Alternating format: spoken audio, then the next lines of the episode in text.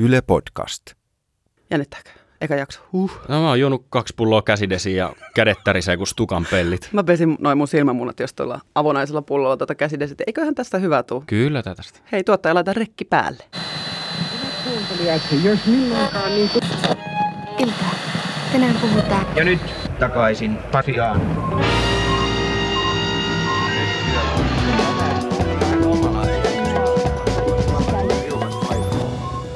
Hyvää tätä päivän hetkeä juuri sinne sinun luuriisi. Tämä on Takaisin Pasilaan uutispodcast, joka saa sut kartalle uutisista. Me ollaan tämmöinen uutisduo, joka selvittelee tätä uutiskerää nyppimällä solmuja auki silleen aika ronskilla kädellä. Mun nimeni on Toivo Haimi ja mä oon jollekulle varmaan tuttu Yle Kioskista, missä mä juonnan Pilalla nimistä keskusteluohjelmaa. Toisille mä oon tutumpi Twitteristä, missä murjon vitsihuumoria sekä kuumia ottoja jatkuvalla syötellä. Ja Mä oon Marjukka Mattila, joillekin ehkä tuttu Iso Kolmonen podcastista tai sitten ö, Porin torilta. Siellä olen ehkä joskus lihapiirakka päissäni vähän huudellut. Tässä podcastissa me ei kuitenkaan mennä Poriin eikä muuallekaan satakuntaan, vaan me puhutaan siis uutisista ja muista ajankohtaisista aiheista. Juuri sinä pystyt osallistumaan meidän podcastin tekemiseen kertomalla meille aiheita, joista haluaisit kuulla lisää. Lähetä meille ääntä, kuvaa, videota tahi tekstiä meidän WhatsAppiin numeroon 044 421 4823. Me päätettiin silleinsti, että joka jaksossa tarjoltaisiin uutiset. Eli ensin pamautetaan pöytään pari puheenaihetta, joihin pureudutaan vähän diipimmin. Ja sitten sen jälkeen ripotellaan strösselin omaisesti vähän muita uutisia, jotka meidän mielestä on mielenkiintoisia. Me toimitaan siis uutisten kannalta sulle eräänlaisena suppilona, eli tarkoituksena siis on löytää kaiken otsikkometelin seasta kaikki se, mitä on oleellista tietää, jotta pääsisit mukaan kahvipöytäkeskusteluihin. Tänään meillä on aiheina vähän vähemmän yllättävästi koronavirus ja meillä on karanteenissa olevan 29-vuotiaan Elinan haastattelu. Koronan lisäksi tänään puhutaan siitä, kumpi on ympäristön kannalta parempi kuluttaja, milleniaali Marjukka vai sen boomeri äiti. Näiden jälkeen kuunnellaan vielä nopeasti, mitä kaikkea muuta on syytä tietää tänään maailmanmenosta. Mennään nyt meidän ekaan puheenaiheeseen, eli mä tahtoisin jutella siitä, mistä ei oikein voi vaietakaan, eli alkuvuoden isoimmasta uutisesta COVID-19 koronavirusepidemiasta. COVID-19 on siis koronavirus, joka aiheuttaa kuumetaudin ja hengitystieoireita, ja pahimmillaan se voi aiheuttaa keuhkokuumeen, joka on hengenvaarallinen. No niin, tänään torstaina 12. maaliskuuta tilanne on siis seuraava. Maailman terveysjärjestö WHO, eli WHO, eli porilaista ketä, on julistanut COVID-19-pandemiaksi. Se siis on epidemia, joka on levinnyt koko maailmaan. Suomessa meillä on sellainen tilanne, että tartuntoja on tällä hetkellä yli sata, mutta tilanne tulee aivan varmasti muuttumaan ajan kuluessa. Lisäksi hallitus ilmoitti tänään, että yli 500 henkilön yleisötilaisuudet on peruttu toukokuun loppuun saakka. Hallitus myös kehottaa välttämään kaikkea sellaista matkustamista, joka ei ole välttämätöntä, eli nyt ei kannata varata niitä Espanjan matkoja ehkä. Vielä Yhdysvalloista USAn presidentti Donald Trump on tänään asettanut matkustuskielon, joka estää eurooppalaisia matkustamasta Euroopasta USAhan. Tämä kielto koskee siis 26 Euroopan maata, mukaan lukee Suomea, ja kestää kuukauden eli 30 vuorokautta. Mä haluaisin vielä muistuttaa, että uutisissa, tässäkin podcastissa puhutaan tämänhetkisen tiedon pohjalta. Se, mikä on totta tänään, ei välttämättä ole totta huomenna, ja uutisia kannattaa seurata aktiivisesti silloinkin, kun ei ole koronapandemiaa päällä. Jos uutiset sanoo yhtä tänään ja toista huomenna, niin se ei ole merkki mistään salaliitosta tiedon pimittämiseksi, vaan se tarkoittaa sitä, että on tullut uutta luotettavaa tietoa vanhan tilalle. Just näin. Ja nyt on etenkin äärimmäisen hyvä aika pitää korvat niin sanotusti höröllä, mutta pääkylmänä. Ja nyt varmaan kannattaa lukea kyllä ihan niitä notifikaatteja, jotka sieltä uutispalveluista tulee. Ei kuitenkaan kannata ajatella, että tähän pandemiaan on vain kaksi tapaa suhtautua. Joko ajattelee, että se on ylimitotettua pelottelua tai hysteriaa ja jatkaa elämäänsä ihan niin kuin ennenkin, tai sitten lyömällä totaalinen paniikki päälle, menemällä itse karanteeniin ja hamstraamalla lähimmästä rautakaupasta kaikki hengityssuojamet. Nämä on molemmat aivan täysin vääriä tapoja. Ja mä haluaisin muistuttaa, että on mahdollista noudattaa vähän suurempaa varovaisuutta esim. hygienian suhteen ilman, että lietsoo paniikkia. Juuri näin, nimenomaan. Tässä on tärkeintä tässä tilanteessa nimenomaan nyt kolme semmoista yksinkertaista ohjetta. Oletko Toivo kuulolla? Kyllä. Ne palaa mennä nyt tästä eteenpäin. Pese kädet säännöllisesti ja huolellisesti ja käytä käsidesiä. Siinä voisit itse asiassa, kun suositellaan, että 20 sekkaa suurin piirtein pesis käsiä, niin siinä voisi laulaa vaikka jonkun laulu. Mikä sä sanoit, että oli hyvä 20-sekkanen? Uh, Don't Look Back in Angerin ekasäkeistö. Uh, just, just, eli Oasiksen. Kyllä. Ja sitten toiseksi, jos on flunssan oireita, soita terveyspalvelun neuvonta. Älä mene heti sinne kylään, vaan kysele, että mitä kannattaisi nyt tehdä. Ja sitten vielä viimeisen. Älä nyt jumalauta lähde sinne töihin tai kouluun kipeänä. Vaikka sä et olisi itse ehkä vaarassa nyt sairastua, niin sä saatat oikeasti kipeyttää jonkun muun, joka on oikeasti hengenvaarassa.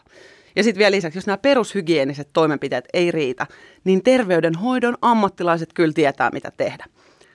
Osa virukselle altistuneista on asetettu karanteeniin. Ja sitten siihen sairastuneita hoidetaan eristyksessä. Nämä on kaksi eri asiaa. Tällä hetkellä Suomessa on kymmeniä ihmisiä karanteenissa kotonaan, mikä tarkoittaa sitä, että he on jollain tavalla olleet yhteydessä sellaisiin ihmisiin, joilla tämä koronavirus nyt sitten on.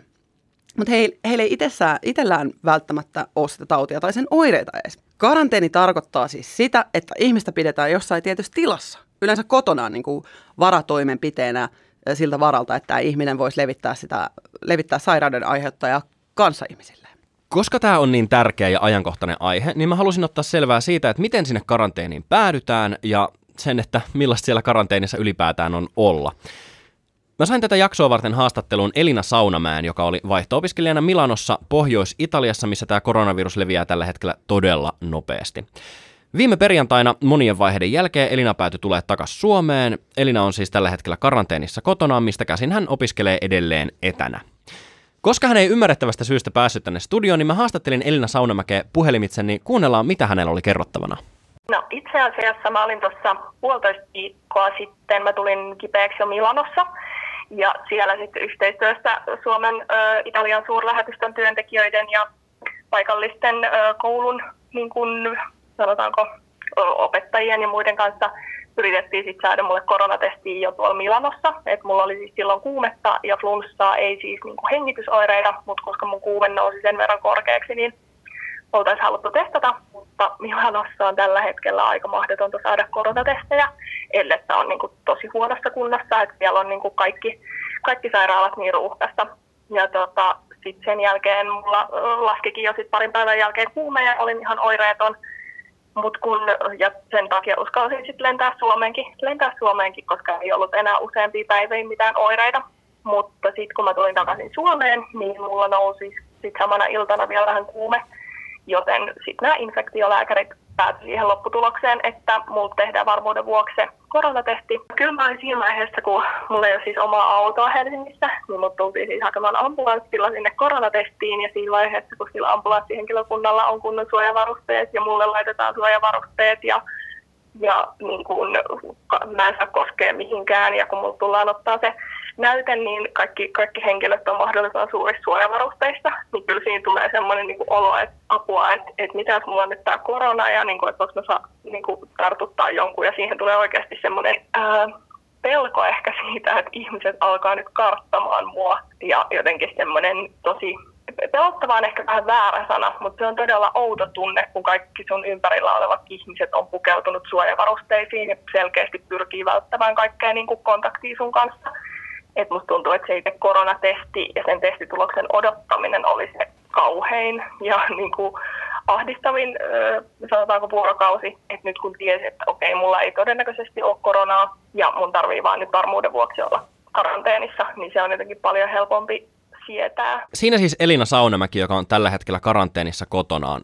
Hänellä ei siis todennäköisesti ole koronaa, mutta on ihan pikkiriikkinen riski, että hän saattaa olla vaaraksi muille ihmisille, ja siksi hän on vapaaehtoisesti karanteenissa. Eli jos kaikki menee hyvin, eikä mitään uusia oireita tule esille, niin Elina pääsee poistumaan kotoaan huomenna perjantaina. Yes, pizza perjantai tai jotain muuta. Elina kertoi myös, että opinnot etenee ihan normaalisesti karanteenista huolimatta, ja hän on esimerkiksi osallistunut luennoille etäyhteyden kautta. Tosi siistiä. Mua kuitenkin kiinnosti vielä tietää, että millaista se karanteeniarki siellä neljän seinän sisällä oikein on, jota mä kysyin sitä Elinalta puhelimessa. No sen ainakin, että, että mulla onneksi kävi hyvä tuuri, että mun poikaystävä oli käynyt ostamassa jääkaapin täyteen ruokaa, eli sitä suositeltiin, että jos on mahdollista, niin kuin, että joku muu vaikka käy kaupasta ja hommaa tarpeeksi ruokatarvikkeita, että mun ei tarvitse käydä kaupassa, että että yksi ohje oli myös se, että voi harkita, että tilaa jollain voltilla tai muulla sitten tuohon oven taakse ruokaa, jos jos ei olisi mahdollisuutta niin kuin kenenkään muun käydä kaupassa. Mutta siitä niin kuin ruoan riittävyydestä kyllä annettiin paljon ohjeita.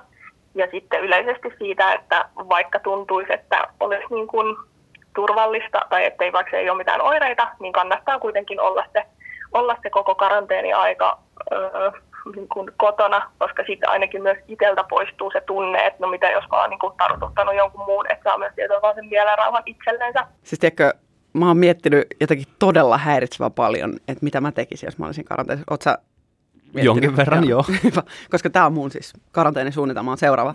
Eli tietty, eka koko Netflix läpi, sitten leipoisin ton pakastimen täyteen suolasta ja suolasta piirakkaa varmaan ja sitten tota jotain pullaa ehkä. Sitten perus ikuisuusprojekti eli äh, vessanpesu ehkä, maalasin tauluja ja sitten mä harjoittelisin tosi paljon erilaisia kampauksia. Mulla on käynyt täsmälleen samat ajatukset mielessä, että mä varmaan äh, kattoisin kaikki mun 150 000 videota äh, YouTuben katson Videota. myöhemmin Ah, joo, joo, soittolistalta. Äh, ja soittaisin varmaan pasuunaa Luonnollisesti. riemuksi. Joo. Mua joka tapauksessa kiinnosti se, että mitä Elina Saunamäki on karanteenissa ollessaan oikein puuhallu ja onko ollut tylsää ja mitä hyviä puolia karanteenissa olemisessa on mahdollisesti ollut. No ainakin se, että meidän asunto on hyvin paljon siistimpi. että se, että huomaa, että, että aluksi jotenkin ajattelin, että vitsit ihanaa, että vaan katsoa Netflixiä ja vaan niin kuin löhötä. Mutta sitten kun sä oot katsonut muutaman sarjan niin putkeen ja yrität etsiä sieltä jotain seuraavaa sarjaa, niin sitten kyllä alkaa niin kuin, mieli tehdä jotain muutakin. Että on ollut just vaikka ihana siivota ja tehdä kaikkia sellaisia asioita, mitä on niin kuin jotenkään vaan lykännyt ja ollut silleen, että no mä järjestelen vaikka nämä valokuvat sit joskus myöhemmin, niin nyt on ollut ihana tehdä kaikkea sellaista, koska on selkeästi aikaa, eikä ole sellaista mitään muuta, mitä voisi tehdä. Tuosko Elina puhui aikaisemmin siitä, että miten se otettiin vastaan sinne ambulanssissa, niin mulla jotenkin selkeästi alkoi tulee sellainen tunne, että tämä jotenkin valaa luottamusta meidän terveydenhuoltojärjestelmään. Että, että vaikka tämä korona on nyt jo nimetty pandemiaksi, niin mitä tuo Elina sanoi tuossa puhelimessa, ja se, mitä, mitä meidän viranomaiset on täällä tiedottanut, niin ne ainakin jotenkin lohduttaa minua itseäni ja minun sieluani täältä syvältä. Tässä tapauksessa voisi kyllä tietysti sanoa, että onneksi meillä ei ole täällä Suomessa oikeasti tapana kauheasti niin halailla antaa jotain poskisuukkoja ventovieraiden kanssa, koska se todnäk uh, ehkä se noita tautien leviämistä. Et onneksi me ollaan tällaisia mököttäjiä. Jurottaminen kannattaa. Korona on todennäköisesti koko alkuvuoden 2020 isoin uutisjuttu ja me tullaan seuraa sitä tässäkin podcastissa. Jos sua kiinnostaa tämä aihe, jos sulla olisi meille toiveita siitä, että miten me voitaisiin sitä käsitellä, tai jos sulla on joku aiheeseen liittyvä story tai kysymys, niin pistä meille viestiä WhatsAppissa. Seuraavaksi siirrytäänkin toiseen aiheeseen, eli joka on nyt aivan jossain muualla tuolta kivireestä, jota koronaksikin tänä vuonna kutsutaan. Aihe, joka siis puhuttaa nyt ja aina, on kuluttaminen. Yle uutisoi jokseenkin yllättävästi, että suomalaisista parhaita kuluttajia ovat yli 60 Tämä siis yllätti mut täällä mun omassa tällaisessa kirppari- ja kasvismakkara-kuplassa. No joo, okei, nyt pitää tervehtiä uudestaan. Eli mä oon Marjukka ja mä oon sekakäyttäjä. Äh, tota, kuuntele lause loppuun, kuuntele lause loppuun. Mä oon siis niin sanottu kulutuksen sekakäyttäjä. Eli mä käytän todella paljon vanhaa. Esimerkiksi äh, mun koko kämppä on sisustettu mun niin veljen perheen vanhoilla tavaroilla, mutta mun kaappi, mun vaatekaappi on puoliksi täynnä kirppistä ja puoliksi uutta, eli se on vähän semmoista niin sekakäyttöä. Jääkaapissa on tosi paljon kasviksia, mutta juusto on mua akilleen kantapää. Siis pointti on nyt tässä se kuitenkin, että mä oon aika vaikutuksille altis ostaja. Jos mä haluan jotain, niin mä en oikein sillä punteroi kauhean kauan, vaan muuhun vaikuttaa muun muassa mainokset tosi vahvasti. Toivo, minkälainen kuluttaja sinä olet? äh, no jos pitäisi joku leima lätkästä otsaan, niin mä sanoisin, että mä oon eräänlainen kulutusnihilisti.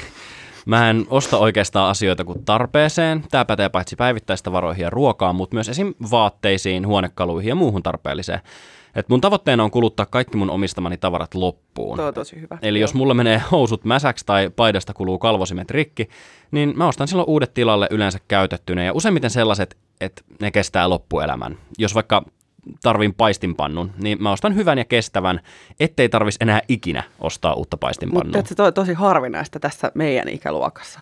Jyväskylän yliopiston sosiologian professori Terhianna Vilskan kulutukseen paneutuvassa tutkimuksessa todetaan, että suomalaiset yli 60-vuotiaat on kestävämpiä kuluttajia. Yli 60 kulutustottumukset on erilaisia, sillä ne perustuu tällaiseen niukkuuteen ja valikoivaan ostamiseen ja siihen, että asiat oikeasti kulutetaan loppuun. Että toivon tavallaan sulla on tällaisten 60 kuluttajien niin vikaa vähän. Se taas ei tullut ollenkaan yllätyksenä. Okei, sen sijaan meille, tämä, meille nuoremmille tämä kulutus on vähän erilaista, koska me saatetaan panostaa vaikka vihreisiin valintoihin, kuten vaikka päästöttömiin tuotantoprosesseihin, kasvisruokailuun ja me kompataan tosi paljon kirppiksiä. Meillä on kuitenkin sellainen todella yksi aika fucked up ajatus ja se on se, että meitä on opetettu kuluttamaan todella, todella paljon. Mm alle kolmekymppiset altistuu paljon enemmän mainoksille ja sille, että miltä joku tuote saa itsen tuntemaan. Ja sosiaalisella medialla on totta kai näppinsä tässä pelissä. Eli me voidaan ostaa vihreästi vaikka joku maatuvasta äh, havuneuleesta tehty villapaita, mutta niitä on sillä kaapissa valmiiksi jo neljä, eli se on aivan liikaa. Se on aivan liikaa. Mä itse asiassa tutustuin viime vuonna tehtyyn Suomalaisen työnliiton tutkimukseen, jossa tutustuttiin tällaisiin erilaisiin ostomotivaatioon, eli siihen, mikä saa tekemään sen ostopäätöksen. Ja näiden tuloksien jakautuminen ikäryhmien ja sukupuolten välillä yllätti mut aika totaalisesti. Se menee näin.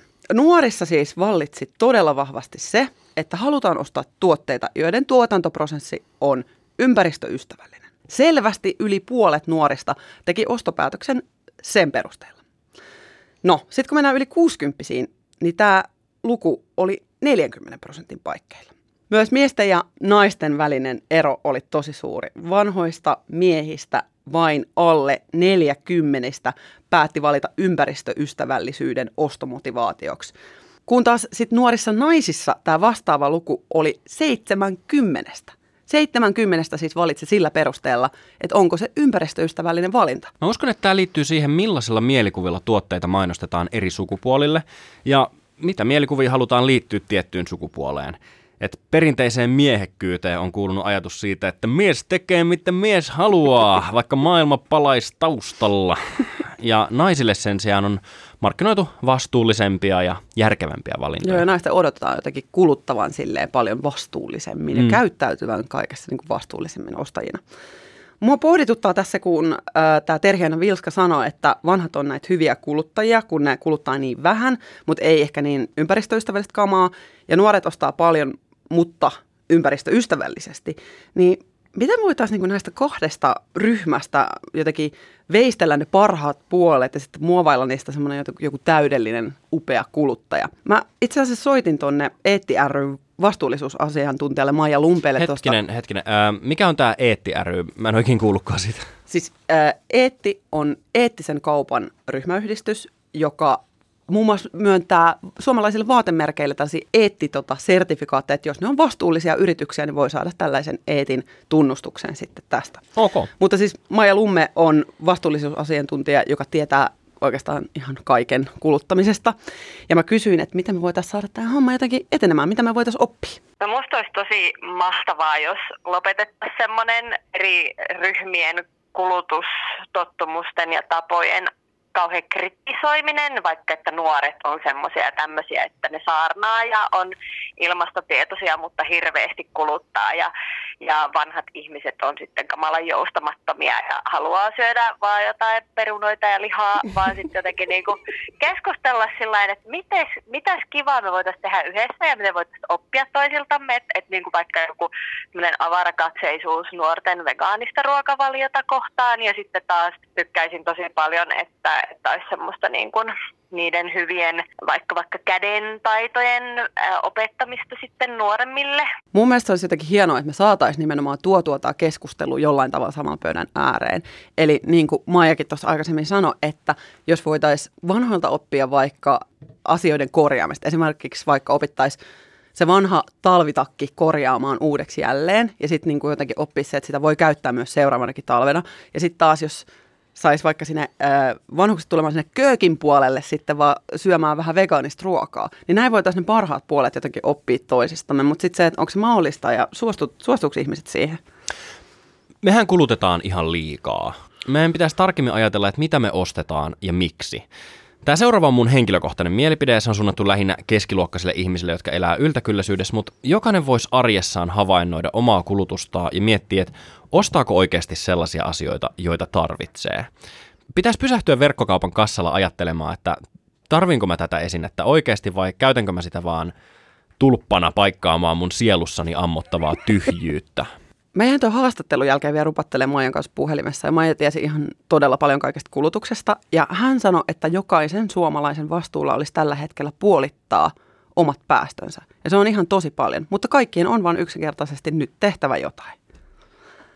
Mä halusin tietää vähän enemmän vielä tästä vanhempien ihmisten kulutustaidosta ja tietenkin luonnollisesti lähestyin mun omaa äitiä, joka pitäisi olla tässä 60 superkuluttajien, eli siis hyvien kuluttajien kerhossa. Ää, mä toivoin, että siellä olisi ollut joku semmoinen yleismaailmallinen viisaus, jonka äiti sitten vaan heittää ja mä itse asiassa voin jakaa tämän nyt. Äiti, siis mä lähetin äitille Whatsappia ja hän luonnollisesti ei vastannut Whatsappiin, vaan hän kirjoitti mulle tämmöisen kulutusesseen, joka on miltei otsikoitu, että minä kuluttajana.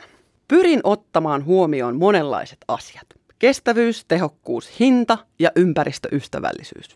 Jos ostan itselleni iloksi, ne ostokset ovat pieniä. Joskus ostan karkkia tai naisten lehden.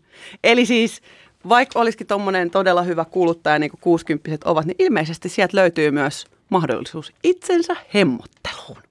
Jos kuluttaminen puhuttaa tai mietityttää tai haluat kommentoida aihetta, niin laita meille Whatsappia. Kannattaa myös tsekata Yle Areenasta verta, hikeä ja teepaitoja. Se on ohjelma, jossa käsitellään pikamuodin niin sanottua ja paljon puhuttua nurjaa puolta. Meillä ja kautta tai maailmalla ei paljon muusta puhutakaan kuin koronasta, ainakaan jos pääotsikoita on uskominen, mutta näinhän ei asianlaita suinkaan ole. Ei, me koottiin meidän yhteen vähän tämmöiselle pienemmälle huomiolla jääneitä juttuja, jotta meillä kaikilla olisi vähän muutakin jutusteltavaa siellä kahvipöydässä kuin sitä ainaista koronaa. Amerikan Yhdysvalloissa on jaettu oikeutta. Hollywood-tuottaja Harvey Weinsteinille langetettiin 23 vuoden tuomio raiskauksesta ja seksuaalisesta hyväksikäytöstä. Vihdoin. Tuomiot tuli tuotantoassistentin seksuaalisesta ahdistelusta vuonna 2006 ja naisnäyttelijän raiskaamisesta vuonna 2013. Yhteensä yli 80 naista syyttää Weinsteinia seksuaalisesta hyväksikäytöstä. No nyt vihdoinkin oikeus kävi toteen. Seuraava siirrytään tänne Suomeen. Uusi tutkimus kertoo, että kolmekymppisiä huumeiden ongelmakäyttäjiä on enemmän kuin koskaan. Erityisesti naiset tykittää tällä hetkellä nyt ilmeisesti paljon paljon enemmän. Irti huumeista järjestössä kerrotaan, että huumetilanne on ollut huolestuttava jo kauan. Huumeiden käyttö on lisääntynyt hitaasti, mutta varmasti. Ja silti tämä hoitovalikoima ei ole kehittynyt siinä samassa tahdissa, mitä tämä huumeiden käyttö on. No, Suomen hallitus on luvannut tehdä nuorten päihteiden käytöllä jotain. huomioon pitää tietysti ottaa, että nykyinen päihdehuoltolaki on vuodelta 1987. Eli olisikohan vähän niin kuin aika päivittää että tämmöinen tänä vuonna 33 vuotta täyttävä laki. Tässä meidän jakson alussa oli synkkää koronaa, mutta nyt ihan pikkasen kevyempää. Hieman tällaista nippeliä heittäisin tuosta COVID-19 vielä. Tämä virus on pakottanut sairastuneita ja altistuneita karanteeniin ympäri maailmaa ja koronan alkupiste, Kiinan Hubein maakunnan Wuhanin kaupunki on ollut suljettu jo pitkään ja yhteyden sinne saaminen on ollut vaikeaa, mutta Tinder rientää tässä apuun. Lontoon lennätin, eli brittiläinen sanomalehti The Telegraph kertoo, että Tinder Plussaa on käytetty wuhanilaisten haastatteluun, koska sillä saa deittailualueeksi asetettua koko maailman ja sitä ei Kiinan palomuuri estä. Mitäköhän sielläkin jutellaan sitten? Morjes, miten menee? Siellä voi käyttää muuten sitä emojia, millä on se suusuojus. Vihdoinkin. Vihdoinkin. Kiitokset, että kuuntelit Takaisin Pasilan podcastin ensimmäisen jakson ikinä. Mun nimeni on Toivo Haimi ja jos sulla on mitään kysyttävää, kommentoitavaa tai mitä tahansa, niin laita meille kuvaa, ääntä, viestiä tai videota vaikka WhatsAppissa numero on 044 421 4823. Saa muuten laittaa kaikki kivoja meemejäkin. Siis mä oon Marjukka Mattila ja seuraavan kerran voit kuunnella meitä tiistaina ja kuuntele meitä joka viikko tiistaisin ja torstaisin. Meidät löytää Yle Areenasta. Kannattaa muuten lisätä meidät suosikeiksi, eli painaa sitä pikku sydäntä siitä, siitä jakson alta. Jakso löytyy myös Spotifysta ja mistä ikinä podcastisi nyt sitten saatkaan. Seuraa meitä myös tuolla sosiaalisen median puolella. Meidät löytää nimimerkeillä at Marjukka Vilhelmiina ja at Toivo Haimi. Joo, ja sitten kannattaa tietysti seurata Toivoa kadulla. Morjens! Heippa! Niin, hyvät kunkilijat, minkä opimme tästä?